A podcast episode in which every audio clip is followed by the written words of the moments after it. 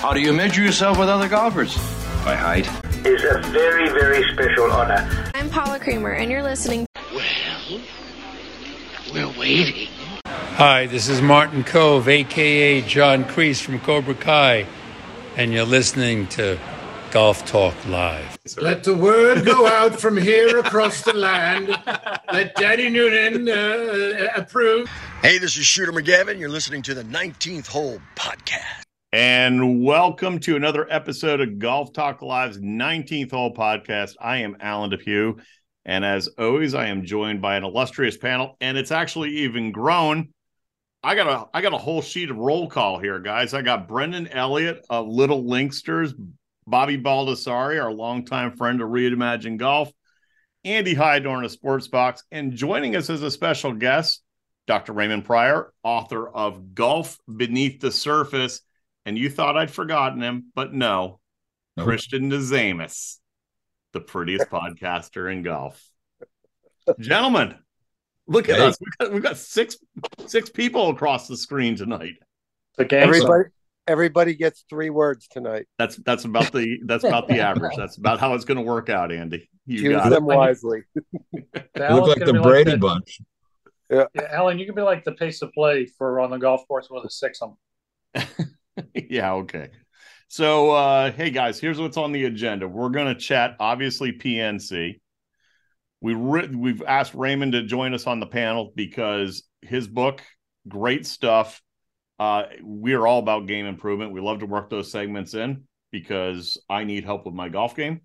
And uh, the first cracks in the armor of live have we begun to see them? But I'm going to go back to the beginning. PNC thoughts.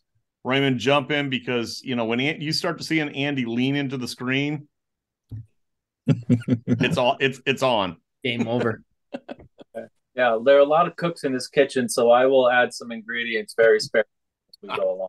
We appreciate that. So anybody have any takeaway? I literally I told you I was going to watch it all. Did you watch got it all? I did watch it all. Every single shot. Okay, maybe not. I didn't watch as much as I probably should have, but um, I did watch. Obviously, thanks to social media, basically all of Tiger and Charlie's shots. Um, I, I mean, I knew that they were, you know, Charlie was nursing an injury. It's just, it kind of creeped me out how similar he is to his dad with a lot of things that he was doing You said Um, it, not me. by just his reaction to hitting a, a tee shot and getting hurt right after that. It was just quite scary. And some of the words that he says in his uh, post round interview. Um, But I mean, his it's still a treat to watch Charlie being only what is he thirteen? Yeah. Um, it's still a treat to watch him play. The kid can still get after the ball. Um, he's got a very bright future in golf. Um, you know, obviously, I know they didn't get it done. I mean, they came and tied for eighth, but still, it was it was still it was still a treat to watch him. All right, Andy, what do you got? No, I'm I'm with Christian. It it was awesome. I think a couple of things really stuck out to me. Um, first of all, there's some great players in that thing to shoot those scores that they do. Yeah. That's a team a two man scramble. I mean, two man scramble is not easy to shoot in the fifties, and or even the low sixties. It's just a, it's pretty incredible that they were able to do what they did. Um, I think it was pretty clear Tiger had some game this weekend. Yeah, Saturday especially. Wow. I mean, he he was getting almost a 180 ball speed. Yeah. You know, a year ago he was in the low 160s. Yeah. So that's that's pretty incredible. Um, and my favorite person of the whole week is Will McGee. Yep. Yep. By far. yes, you stole Yep. you stole my three words for tonight. What a what a sweet kid. I mean, and yeah, I I that's why I love that event. So Raymond, from a we're gonna we're gonna tap into your expertise from a psychological aspect of it. I mean, it's a fun atmosphere, but I mean, did you see anybody playing outside their norm? I don't know about outside their norm. I think probably a lot of the family members played a little bit outside their norm. Mhm. Um, you know, you take somebody who's not in that environment from which you speak, like the professional players are, or some of those players have lived most of their life. You take like a Lee Trevino, he's played most of his life playing professional golf. Right. Um, and you throw them into that setting, like that's a nervous experience for sure. Um, and the great news is it's a family atmosphere type of thing. So there's a lot of freedom for people to hit shots um, and try shots without too much punishment, especially. Um, but that doesn't mean it's not a pressure filled uh, experience. I mean, those players are trying to win. That is for Yeah. sure. It's cool to see that. Um, absolutely, absolutely. There is definitely the competitive nature is is still there.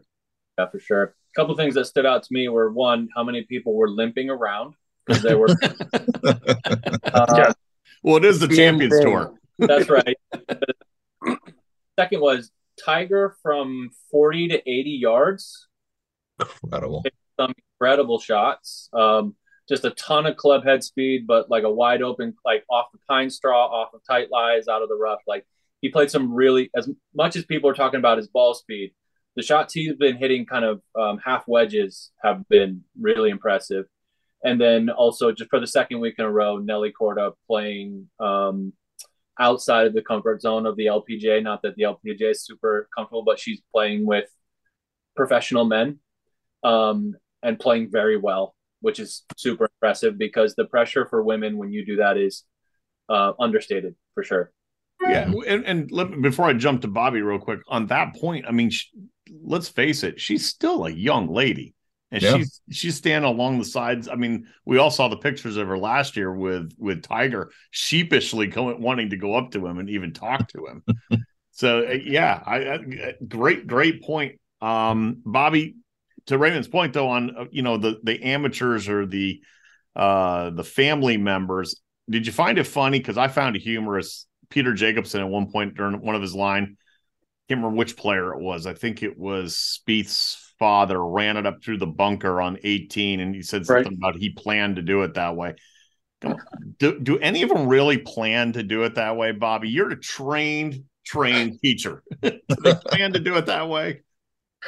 No, but they always say, you know, pretend you meant to do that. Yeah, I meant to meant to push it 20 yards right into it, back right over over water pin placement. Uh, I was rooting for the Thomases. I know Mike. Uh, I've known him for a long, long time. Uh, but here's a guy. He played Mike's a- exceptional. Yeah. He's a PGA member. To Raymond's uh, comment, but he's not used to being inside the ropes as much as he's around Justin. He's teaching them. He's around those tour players. It's different when you're standing over the ball. But I was, you know, I was trying to think, you know, what's the draw of this PNC event? Like, why do people tune in? And to me, it goes back to the core of what golf's about: family, friends, relationships. Like that is such powerful draw to me. It's you know, if it was Tiger and Justin and a two man, they just had that a week ago in the Bahamas or whatever. It's different. I mean, when you bring in the families, I I really hope I know the criteria to play. You got to win a major of players, but I would love to see the field a little bit bigger. I'd love to see more of the dynamics with the families there. Um, I'd like to start my own PNC event down here on the Treasure Coast. To be honest with you.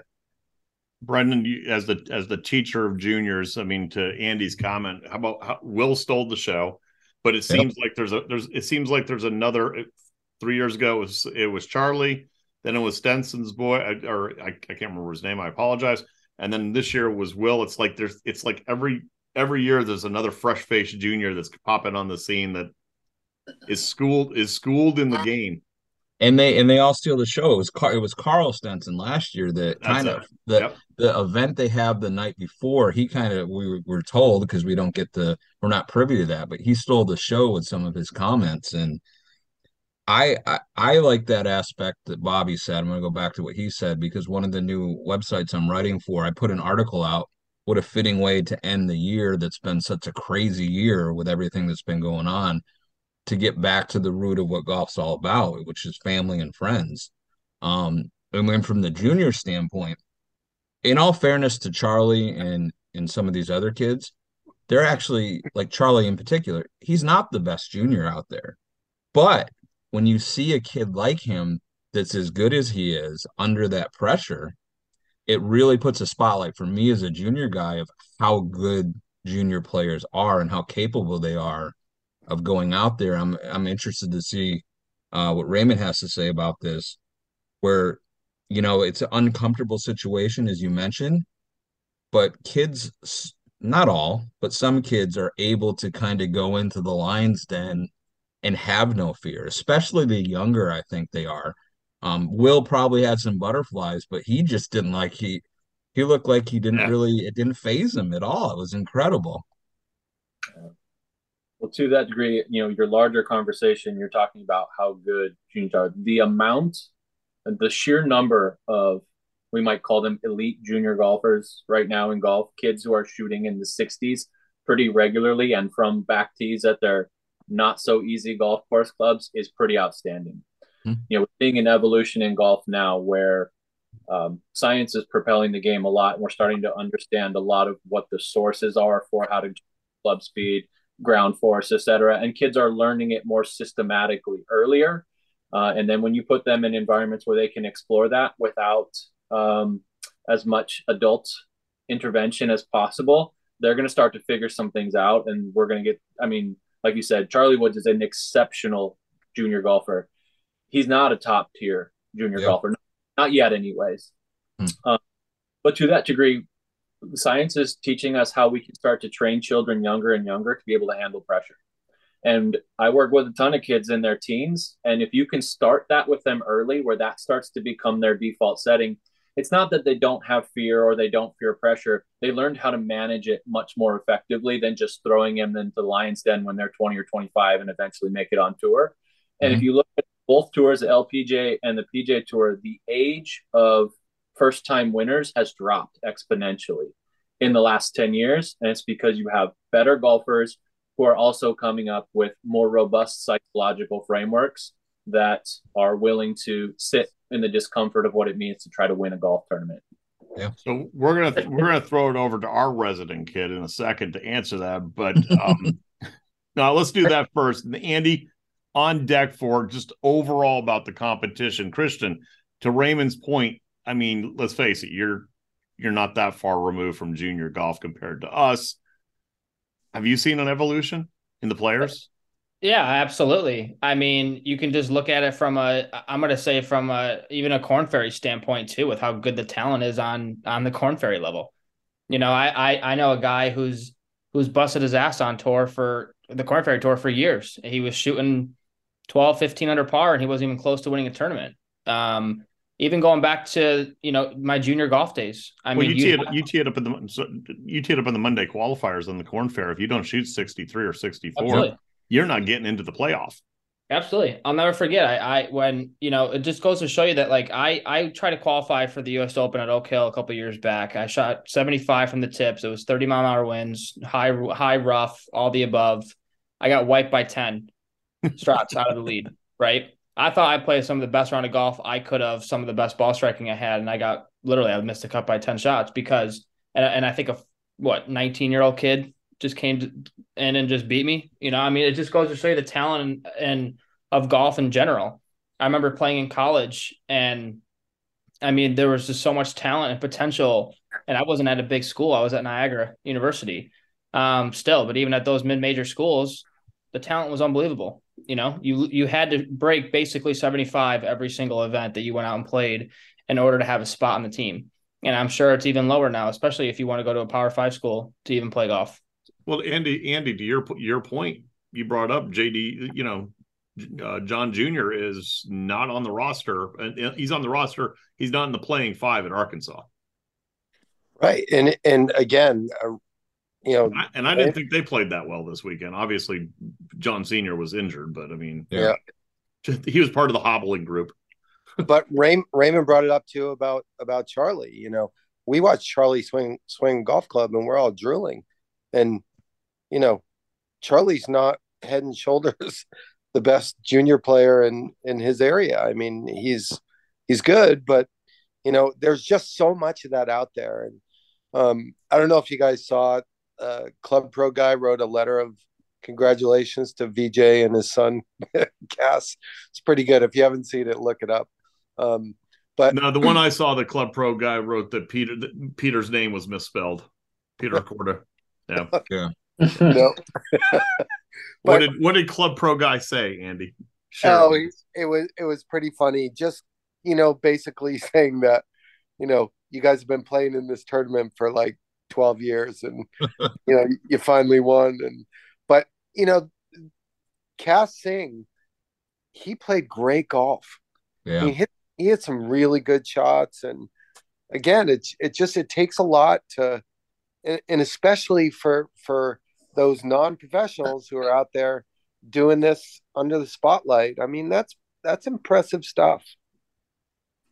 I will say too, if you're about that, it's it's not totally surprising when you see the family members of some very successful pro golfers uh, step in because that being composed under pressure is being modeled to them every day of their life. And so Yeah, they're seeing, a great oh, point. the pressure, when the pressure turns up, if you can self-regulate a little bit, then you're able to execute more freely.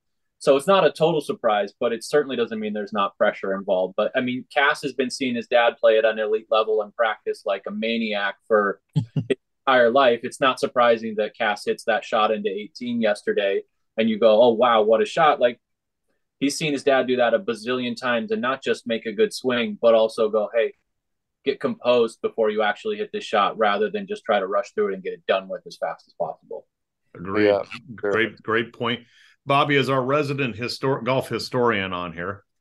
Uh, Gary you. Player standing on the practice range with Lee Trevino talking about wedges. Eh, Does that ever get old? No, not to me. No, I've seen him do that when I've been around Gary. Th those guys just, you know, they're from a different era. They just, I mean, look what he did. Gary went up to the little kid that um, wanted Gary to sign his flag, and he started giving, asking him questions. Do you play golf? How well do you play? Do these two things. Get the right elbow in. Look at the one dimple when you putt. I mean, the the guy is just nonstop looking to help, looking to talk, looking to just keep learning. Those guys keep learning about the game, and you know, it, you know, it's a cliche. It's going to keep you young, but it's going to keep you playing well out there. And I mean, to see Trevino hit some of the shots he hit, that was so Yeah. cool. Um, but I did want to ask Raymond this one. You know, it, talk about cliches, but um, the phrase "skeletons in the closet." When you're a young golfer, and I remember my dad was a PGA member growing up in the game, playing, and for a lot of a lot of my junior career, it was I was at point A, I'm hitting it to point B, and I forgot about out of bounds, hazards, whatever. Um, you start hitting a few wayward shots as you get older, and then you have that next shot, and you start thinking, "Oh, geez, you know, two years ago I did this and that." I mean, is, is that is there something to that thing about people that dwell too much on past negative skeletons in the closet? I mean, as a kid golfer, you don't have anything to go back on, and I've always seen kids that just react and hit it.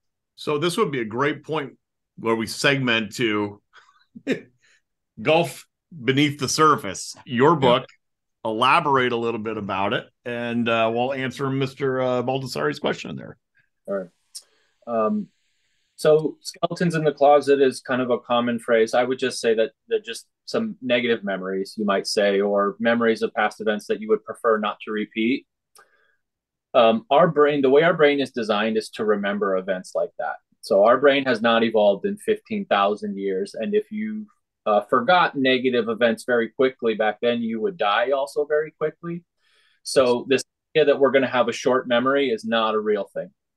And so, to touch on what my book is about, I'm drawing very heavily from science about what we really know about psychology so that we can use that information that is more accurate rather than just some kind of conventional wisdoms. Because what might, if you don't understand how your brain works, is you might say, oh, you have some negative experiences, just think positively, or just don't think about that, or just forget that. And what you're actually trying to do is work exactly in the opposite direction that your brain is designed to work and learn. And so instead, it's important to reflect on those memories, but in a way that allows you to be able to understand what happened um, rather than develop a fear of those events happening. And of course, the outcomes of our performance matter to us, the outcomes of shots matter. What that really means is can I reflect on that memory and understand that it's a mutually exclusive event? It happened in the past. There's always a possibility that it could happen again. But if I can then ground myself and be present in a tangible way, then I can still go, okay, well, how do I want to swing and make a, how do I want to play this shot right now? Not based on trying to avoid a past that has already happened or a future that hasn't happened yet. Um, so everybody has memories. There's not an athlete anywhere in any sport or performance of any kind that doesn't have heartbreak in their past. Matter of fact, if you're playing golf and you don't have heartbreak, it probably means you're not playing, um, you're not taking enough risk or you're not challenging yourself enough. Bottom line is, we all have memories that are heartbreak. The key is, can I learn to coexist with them and um, observe them for what they are, which is it's a memory of the past, but doesn't have to indicate my present or my future. And I don't want to pretend that that's easy, um, but that's a much more effective strategy than trying to pretend that memory doesn't exist, that that thought didn't pop up, or that you're not in the same situation or similar situation where something went awry last time. So that phrase, you have to learn how to lose to win. There's merit to that. To a degree, um, it. I've heard several interpretations of that. Clarify what your understanding of that phrase is, so that I can try to. That that was a pretty popular phrase, and, and it goes to our discussion we've had on our golf talk live before about the generational move for younger winners on the tour. But there used to be this thing you couldn't win on tour. You, you lost in your 20s. The tour players, the, the best players, didn't win until they were in their 30s because, quote unquote, they had to learn how to lose before they could win, experience this and that. Yeah, I think there's some truth to that. Now, where that plays out in your life uh, might depend on is how soon you start that. So, for example, if you were coaching young children, them to fail we want them to fail reflect on that failure and build a accepting relationship with failure and by accepting i don't mean i'm super satisfied with failure or i'm resigning myself to less or that i don't care about the results of my performance or even that i like failure. What it means is failure is a part of taking risk to be successful. And if i can learn to fail and learn from it and understand it's part of the success process then you don't have to fear it and then it doesn't become a barrier. And the sooner you start that process with people the sooner they are they're able to learn how to succeed. So essentially we can learn from our successes and failures but failure is a far more valuable teacher than success because it will direct you as to what is a better strategy sooner but only if you build a, an accepting relationship with failure. If you build an avoidant relationship with failure, it eventually becomes a fearful relationship with failure. And that's a recipe for anxiety while you're playing golf, which is not helpful. And it's also an anxiety for uh, recipe for burnout. So, so one of the greatest lines. I love Zig Ziglar, by the way. The old uh, one of the, he had the greatest line: "Failure is an event; it's not a person." Correct. And, and, you know what? So it'd almost be like I don't know, standing over an 80 yard wedge shot at the Houston Senior Am and being terrified. yeah. Hypothetically speaking, Andy, right? I mean, not hypothetical. Those that's a real situation that many. Oh yeah, Andy, Andy, is that real? That's real. Yeah, it's real. um, and in those situations, we're far better off um, recognizing that fear and learning to coexist with it in ways that allow us to keep our the parts of our brain that can make intentional decisions online rather than trying to pretend that fear doesn't exist. And then again the worst thing we can do in those situations is just hit those shots as fast as possible to try to get out of the discomfort of fear because that will disrupt your physical skills. Um, i mean that's the basis the foundation of like the yips is i'm trying to hit this thing fast as possible to get onto the next moment where it's more comfortable than it is to play the shot and sit in the discomfort of what if this thing gets chili dipped. Um, and if you do that enough, um, you'll develop a yippy, like a physical spasmy type stroke for sure. Um, so that's a, a down the road of many things. But what we're really talking about here is there's value in failure and us trying to make sure that we are successful all the time typically we don't get that good juice out of failure but that doesn't mean failure is enjoyable. Christian junior junior golf college career any can you relate? Oh yeah tremendously. Um i mean there's there's so many rounds that i've had where um you know i i might shoot under par or i might shoot a couple over and then obviously in college you play 36 holes in a day. So just the mental part of that, obviously, and just staying composed to what you what you do um, throughout the course of the time that you're on the on the golf course. Some of my best rounds of golf have been when I just don't even think about it. You know, I just I just I'm so in tune to what I'm doing and I'm having fun while I'm doing it. And some of the worst rounds that I've had, honestly, is thinking that like, okay, holy crap, I'm three under par through eight holes. I'm trying to now shoot in the 60s. I put the foot on the gas a little bit farther, and then just like that, a double happens. It happened to me in college. I was leading after a tournament, and my coach comes running up to me and tells me that I was leading after 18 holes and I ended up coming in second place. Literally, I, I, was tied for second, and I got so mad at him afterwards. Some words were exchanged. I um, I almost had to be held back from my teammates because I was that ticked off at my coach because I said to him, I said, never, ever, ever again come up to me in the middle of an event and tell me that I'm leading the tournament. I don't want to know that. I didn't want to know that. I was so in my own swing all day, and I I, I ended up losing the tournament. Andy, so. you think you think he's feisty on here, Andy? You should have seen him back then. Holy hell! Yippee! Because I when you when you get feisty, and anybody on this, anybody on uh, on obviously our show or anybody who loves the game of golf is always going to have that mentality because we love the game so much and we want to win. And you know, like Raymond alluded to, if you don't, if, you when you tee it up, if you're not, if you don't have that mentality, and Tiger said it for his entire career, I want to win. Period. Why like why else are you playing the game if you don't? I know we love it, but you obviously want to win golf tournaments as much as you can. Well, well um, Raymond, I, I see it, and we'll we'll take this to the, I'll take it to myself. Uh, not as skilled as I used to be, or our listeners that are out there. How often do you hear all the time is, oh, I started out, I shot 43, but or 45 or whatever on the front nine but I brought it back with 36 or 37 on the back nine. It's almost like they made that turn and it was a reset of the mind. Is is that what you're really saying? Yeah, what you're talking about is um, a reflection of a person's level of acceptance. When we play a terrible front nine, we assume, well, the day's ruined anyway. And so now the situation is offering us acceptance. We basically go, well, it can't get any worse. So what happens is the situation makes it easy for our acceptance level, meaning our willingness to experience anything that might happen in the next nine holes goes way up. To Christian's point, what he was talking about, this is why acceptance for us as human beings, if we want to thrive, is so important. When our level of acceptance for all possible scenarios and outcomes is really high, what it does is we stop multitasking with the future and the past and when we stop multitasking with the future and the past, we're actually able to be present more often. And if you take any golfer who has a terrible front nine and you increase their level of acceptance and they are grounded in, in the present more often on the back nine, they're going to play better. And that happens for golfers of all skill levels. The opposite happens when you play an outstanding front nine. Right. And go, uh oh, if I keep this up, I will shoot. And what happens is you start multitasking with avoidance, which is don't screw this up or don't um, or you're multitasking with protect a good score which now means you're not really grounded in trying to actually pursue a great score. This college golfers tell me this all the time. I'll play 18 holes in the morning play great i see my score and then there's a shift. And it's the situation that makes it more difficult to be accepting because what we don't want to accept the possibility you might go out and play totally freely and you might screw it up anyway and if right. you're always multitasking with avoidance, you're never really single tasking on what's required right now, which is to get the ball from where it is now to where it is that you want it to be and be grounded in that.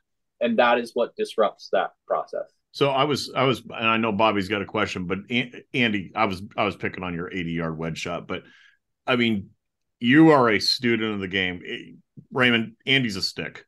he's a phenomenal player. And Andy, from from your perspective, what you're hearing from Raymond, applying it to the golf course, what's your thoughts? Well, I, I got a chance to talk to, to Raymond the other day on the phone for a little bit. And, you know, one of the things that, that I kind of feel in, in the field that he's in, there's so many different approaches to peak performance, right? To, to, you know, the mental approach to the game. And, and my question really to Raymond is is you know some of that stuff seems more tangible than others right? You know like when i hear people say well just just have a positive attitude or just you know tell yourself you know that you're going to succeed and tell yourself you're a great putter or whatever. I mean like i tend to look at that stuff and be a little bit skeptical. Whereas when somebody else is is talking about really how the brain works right like that's what gets my attention. Yeah, well, if you the types of pithy catchphrasey type stuff you're talking about, you should be very skeptical. So I'll just I'll just go a little bit. So the reason I wrote this book in part is because um, the quality of psychology available to golfers historically is awful. It's really bad. Um, and a lot of the stuff that you are skeptical about is probably, and correct me if I'm off course, is you go, okay, that sounds good on the surface. That's not what my experience is really. And when I try to apply it, it doesn't work. And the reason it doesn't work is because it's not very good psychology and it's not very tangible, one. And two, it's not rooted in how our brain actually is designed to work and how it learns. Because smothering something with positivity is like swimming upstream against the way your brain is designed to work. Um, telling yourself you're just great, but when you've been putting like terribly for the last couple of months, there's no credibility to that whatsoever. Um, it's not good psychology. And so my hope is that my book will be able to offer something that again it's rooted in the science of what we know and how things actually work rather than just these kind of conventional wisdoms that we share around but if you are and by the way there are many approaches to performance psychology but psychology like physics there are things we know are true and things are not and so if you're finding yourself very skeptical of some psychology being purveyed by somebody you should start asking questions and the questions you should start asking are how, why, and what. Like you're looking for mechanism underneath. Like, how does this actually work and why does it work? Not just, oh, that sounds good, because that is not good psychology. Good psychology is not trying to just make people feel better and believe in themselves. That's not how it works. Um, good psychology is trying to work with how our brain and our mind are designed so that we can start to shift things in a way that move us in the directions that we want to go and oftentimes you go, yeah, that makes total sense. Oh, and that's probably going to be pretty difficult. Awesome. Yeah. Bobby? Yeah, Raymond, um, have you ever heard the uh, the old story about Ted Williams and Sam Snead discussing what's the tougher thing to do, hit a golf ball or hit a baseball? And Sam Snead said, and, well, and Raymond, Raymond, this is why he is our historian, by the way. Yeah. Well, it's, it's Boston sports too, so I'm sure we're getting into Ted Williams. Yeah, yeah, true yeah, Teddy ball game. And so Ted Williams said, "Well, it's, it's yeah, I'm I'm standing in the batter's box saying 90 something mile an hour fastball to hit a home run. That's tougher." Sam Snead said, "Well, we have to hit. We have to go find our foul balls and hit them."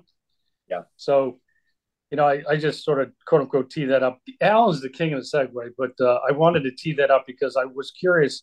Do you find characteristics that are different individual sports, golf, maybe swimming to some degree, uh, versus team sports? And then within a team sport, I think of a QB and a goalie in those two positions as being really almost the, the key, uh, you know, obviously the key positional players, but just in general, individual sport, individual player versus a team play, you know, the, the, the wide receiver, something, um, the left fielder on a team. I'm gonna I'm gonna echo that because my son Andrew was a highly competitive go- ice hockey goalie. I've always said is the hardest individual position in sports.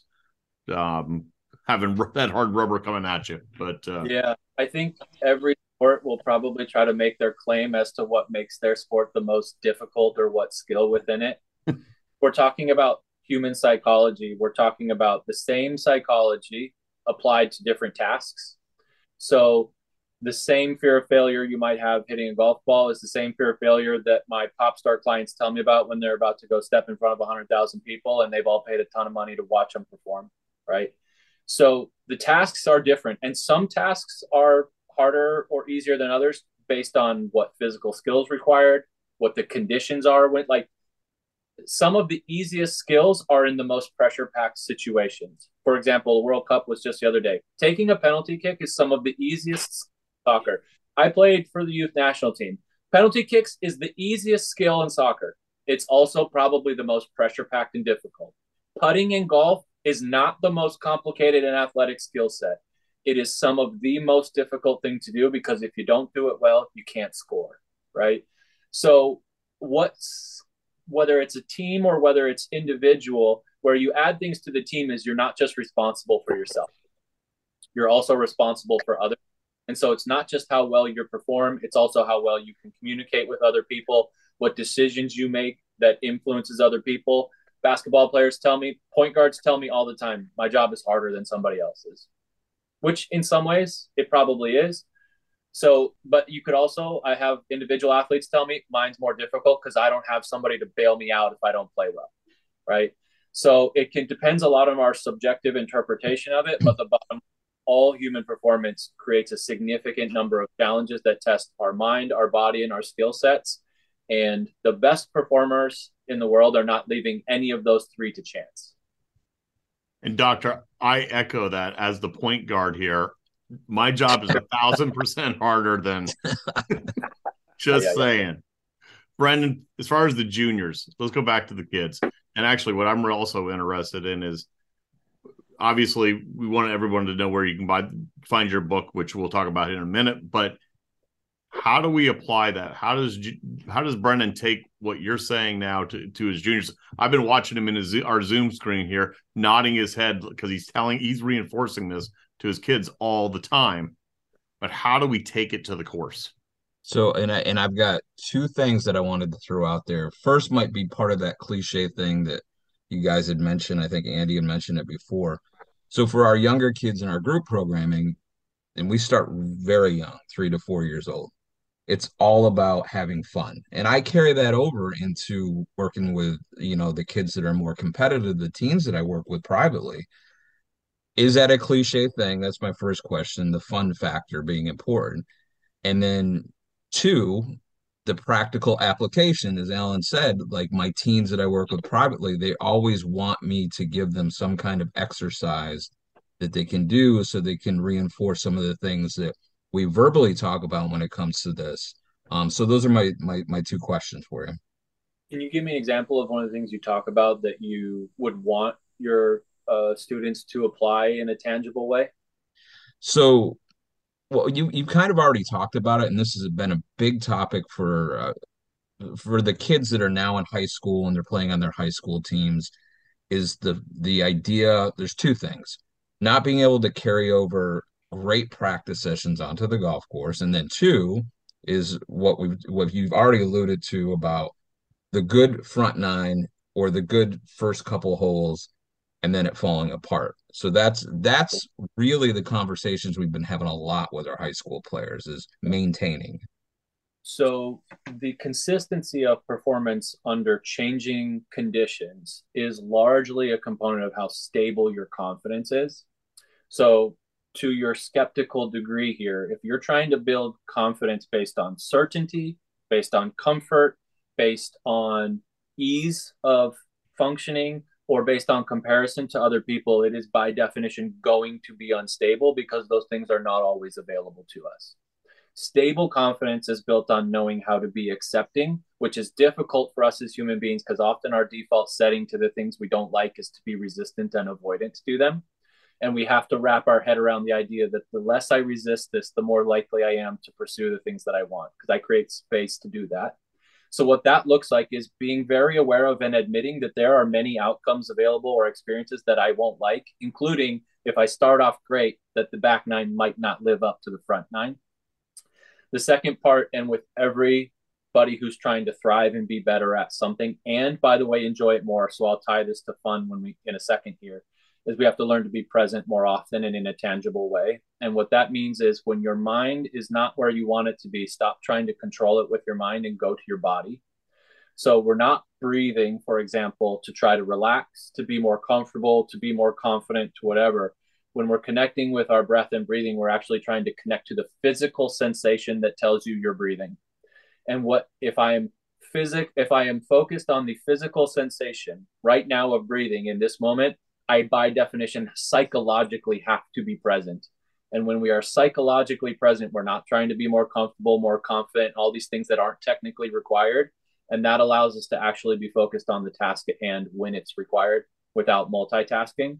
So if we're trying to be more tangible, it's be a big, wide willingness to experience all that your performance might present to you. And two, can I be in the moment that I'm in when I'm actually in it more often?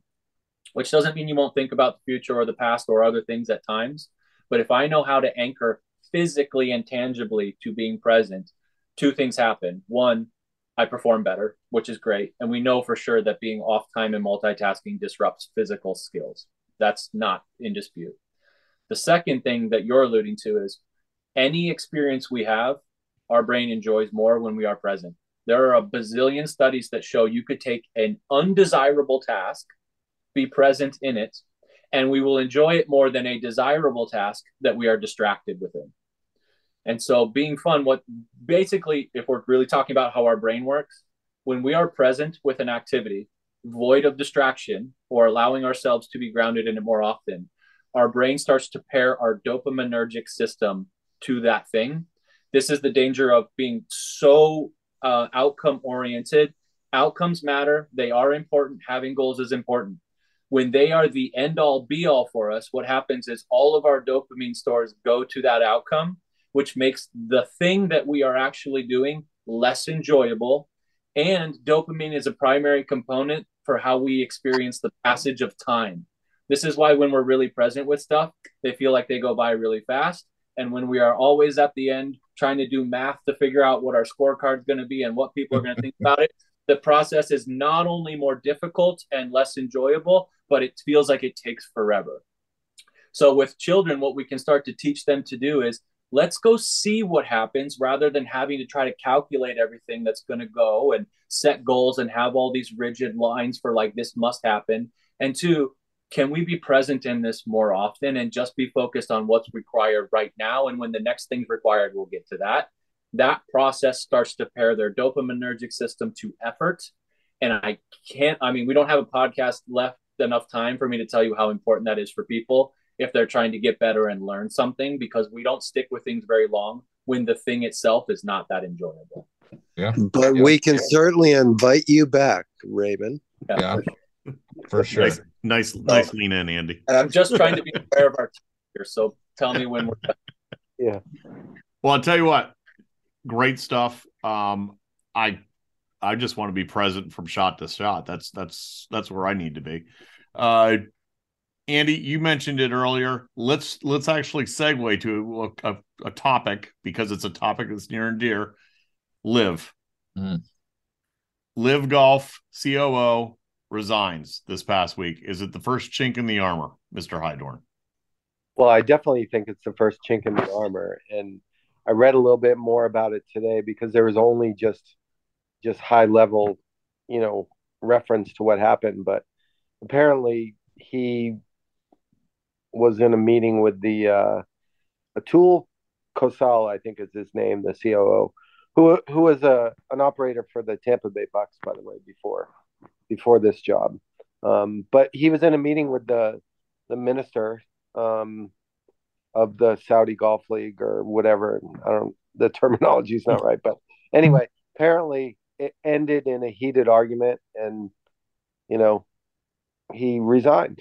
Um, so you just wonder if if the heat is is starting to get turned up a little bit, you know, from from behind the scenes because maybe they haven't really delivered as much as they promised the the people who are backing this this uh LIV golf. Well, Bobby, I mean, Greg's statements that he didn't expect as much pushback from the DP and the PGA Tour as he got. I mean, that doesn't probably bode, that hasn't boded well. Yeah, yeah. I mean, well, you know, I thought it was uh, kind of interesting. I don't know. This is uh, a little behind the scenes here for Golf Talk Live, but the, they announced the COO steps down. I tried to call Alan for two days in a row. I couldn't get hold of him. Gonna make it that of what you will. I don't know if yeah. you were. he was negotiating. We know it. Bob, you're on. You're on to me. oh man, uh, I don't know. Yeah, you know, it, it makes you wonder what's going on behind the scenes. Like Andy said, that was, uh, you know, I think the guy before. You know what's scary, Bob? Is it took me a minute to actually realize you were talking about me. I'm not gonna lie to you. You're not present, Alan. You're not present. I wasn't present on that one. You're not present. Raymond, you need some help. We all do. We'll, we'll, I'll, I'll pass it to Brendan. You know, I, I think when people have boatloads of money for a project or or whatever whatever you want to call this or phrase this as. I think they think they're indestructible and it's not going to go away and and that's just not the case. You know, you talk about the not expecting the pushback. How could you not expect the pushback with the history that you have? Absolutely. With the PGA Tour. So um but yes, I I do think this is just the first and and I, I'll be honest with you, I'm starting to wonder how some of the players and and when I say players, I mean the players, the guys playing golf for the 54 holes that they play golf in their shorts on carts in a scramble. Well, no, no, shotgun format. Um, I wonder how they're feeling about some of the things. You've seen little things in interviews about not knowing quite how their contracts are written with Brooks and uh, a couple guys, how that came up, and then the LIV communications person that was sitting up at the table with him kind of swooped in and answered the question. Yeah, I, so, I mean, I, I think the whole question, even from the beginning, about the whole majors and were they still going to be allowed to play in the majors, et cetera, et cetera. It's going to be interesting to see. But hey, they made their choice, right? As we said last week. Raymond, do you want to weigh in as our as our special guest on LIV? Do you have any uh, any thoughts on it? You know, I'm not super well versed in the geopolitics of golf um, and I do have clients playing on every single professional tour in the world. So it's probably best that I don't uh, inject my personal opinions on it. But I can see the LIV and PGA Tour um, relationship going in a variety of different directions, uh, based largely upon what leadership is in place. Agreed. Exactly. Exactly. Agreed. All right, Christian. 18th green. Final thoughts. You go first. Uh, yeah. So first and foremost, uh, Raymond, thank you for taking the time to come on the show uh, tonight. You're more than welcome anytime. I would love to obviously dig further into what we've talked about tonight. Um, just because like I, I just I just find it so interesting and unique that I would love to, you know, hopefully one day, you know, if we ever get to meet in person, have a have a more in depth conversation, um, just about everything that we talked about tonight. Um, so thank you for for coming on. Um, and second to that, so obviously, guys, continue to please follow us on on social media, uh, Facebook, Instagram, Twitter. Um, you know, we have a lot of great stuff planned here in, in 2023 coming up for you guys. So uh, continue to please follow us on this journey. And um, that's that's my final thought. That's my that's my closing statement. Raymond, would you like to chime in and please let everyone know how, uh, where they can find your book? Sure. You can find my book. It's available for pre order right now. If you go to Amazon and type in Golf Beneath the Surface, you can get it. It will be uh, ready to in physical form uh, in early May. Uh, you can catch me on sparingly on the Twitter machine uh, at at BTS underscore mindset. Um, and I will just echo saying thanks very much for having me, guys. It's always uh, good to talk about people who are interested in getting into something um, in more depth depth than just kind of pithy catchphrases and stuff, which is uh, you know it's catnip for me. So I appreciate we, it. We will we will put the the Amazon link up on our social for as well. Uh, Andy, what you got? Well, I just want to make this real simple. Thank you, Raymond, for coming on. Um, look forward to doing this again. Um, it's people like you that make our show so much more interesting for our listeners. So thank you. Um, and want to wish everybody Merry Christmas and or happy holidays to everybody out there. Bobby. Yeah, Raymond, thanks so much for being. I think uh, we have found a a really good one in you to come back. You're like playing one of those golf courses. You finish playing, you go, "Damn, I want to play that again." Yeah. um, and it brings me to mind that uh, about twenty some years ago, I really started getting into more in the sort of the fitness nutrition side. Probably a little due to my wife. Um, and in golf, you have 14 clubs in the bag and I was saying for the last couple decades, your body's your 15th club, but I'm really refining that to say it's really your mind as well, not body and mind. Um, and my only closing thought was probably going to be the most pointed language I've used on this show, but it sucks that Roger Maltbie and Gary Koch are no longer yeah. on the telecast. That was You're really, here. God, I'm going to miss those guys. I just think, I don't know what they're thinking about at NBC, but, um, you know, kudos to Roger and, and Gary for decades of such really spectacular work. Really. Yeah, man, just the number of calls that those two have been on over the years Oh. go down in the pantheon of uh, of golf is. I mean, it's they've had an impressive run as commentators long after long careers of golf as well. Mr. Elliott. Yeah, Bob, Bobby kind of stole that from me, and we've seen a couple others go this year. I mean, even Faldo grew on me over the years too, and we, we don't have him anymore in the booth. So, um, but Raymond, thank you, thank you very much because this is a topic. You know, I can teach kids the golf swing and how to prepare and play on the golf course, but this is one part of the game that I have a really tough time uh, working with kids. So I appreciate your insight tonight. Um, a lot of good nuggets there that I can pass on to the kids and we'll definitely ask you to come back because I know that there's a boatload of more information that can help any golfer for sure. And last thing is, uh, I hope everybody has a great holiday season. Um, are we recording next week? We are. Good. We can talk more about the holidays next week too. And my my uh, my final thoughts are one shameless plug Little Linksters golf outing. If you're in the Orlando area, yes, I plugged it, Brendan. You asked me to do it. I made sure to put it up there. If you're in the you. Orlando, if you're in the Orlando area, the end of January, you're going to see all of us because we'll be there. Please sign up. It'll be a great time for great support. And lastly, as everyone's already said, Raymond, thank you. And also holidays. Uh enjoy the time, folks, because these are the moments that you'll remember in life, especially when people are, are no longer with you. So that's all I got to say. Christian, you're not hitting it long and straight because It beats you hitting it short and crooked. thanks, man. Appreciate that. Thanks for having me, guys.